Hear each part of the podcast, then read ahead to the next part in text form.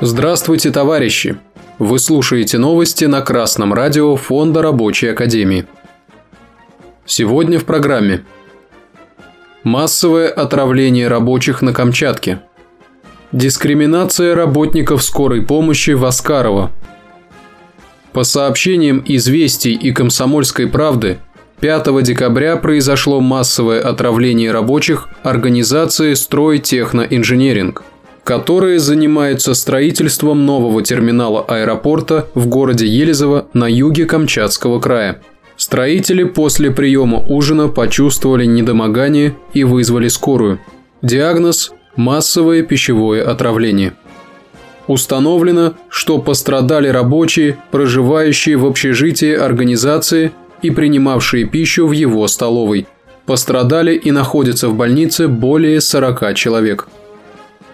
В России проблема качества продуктов питания начинает переходить в опасность их употребления вообще. Это является прямым следствием реставрации капитализма в России, поскольку в Советском Союзе существовал жесткий государственный контроль в области стандартизации продуктов – а в настоящее время при капитализме производство большинства продуктов питания исходит не из государственных стандартов – ГОСТ, а из технических требований, выгодных капиталистам. Капиталисты получают прибыль, а рабочие порой лишаются не только здоровья, но и жизни.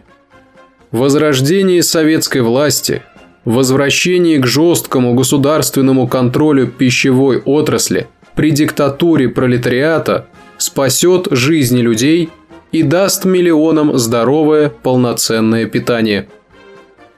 Портал Забастком сообщает, 6 декабря коллектив Оскаровского отделения скорой медицинской помощи Республики Башкортостан записал видеообращение, в котором рассказал о дискриминации работников. По информации сотрудников, в новом коллективном договоре Фельдшерам выездных бригад планируется установить доплату за вредность в размере 10%, а водителям скорой помощи – 4%. Хотя другим отделениям доплата за вредность составляет 25%. То же самое за доплаты в ночное время. Коллективу 80%, а другим бригадам 100%. Товарищи медработники, никто, кроме вас самих – вашу жизнь не улучшит. Взывать к справедливости и буржуазным чиновникам с помощью видеообращений – бесперспективная затея. Нужно ждать не милости от чиновников и работодателя, а организовывать коллектив на борьбу за свои интересы, работать в действующем профсоюзе, активно участвовать в коллективных переговорах. Готовьте свои требования – и совместно добивайтесь их внесения в новый коллективный договор.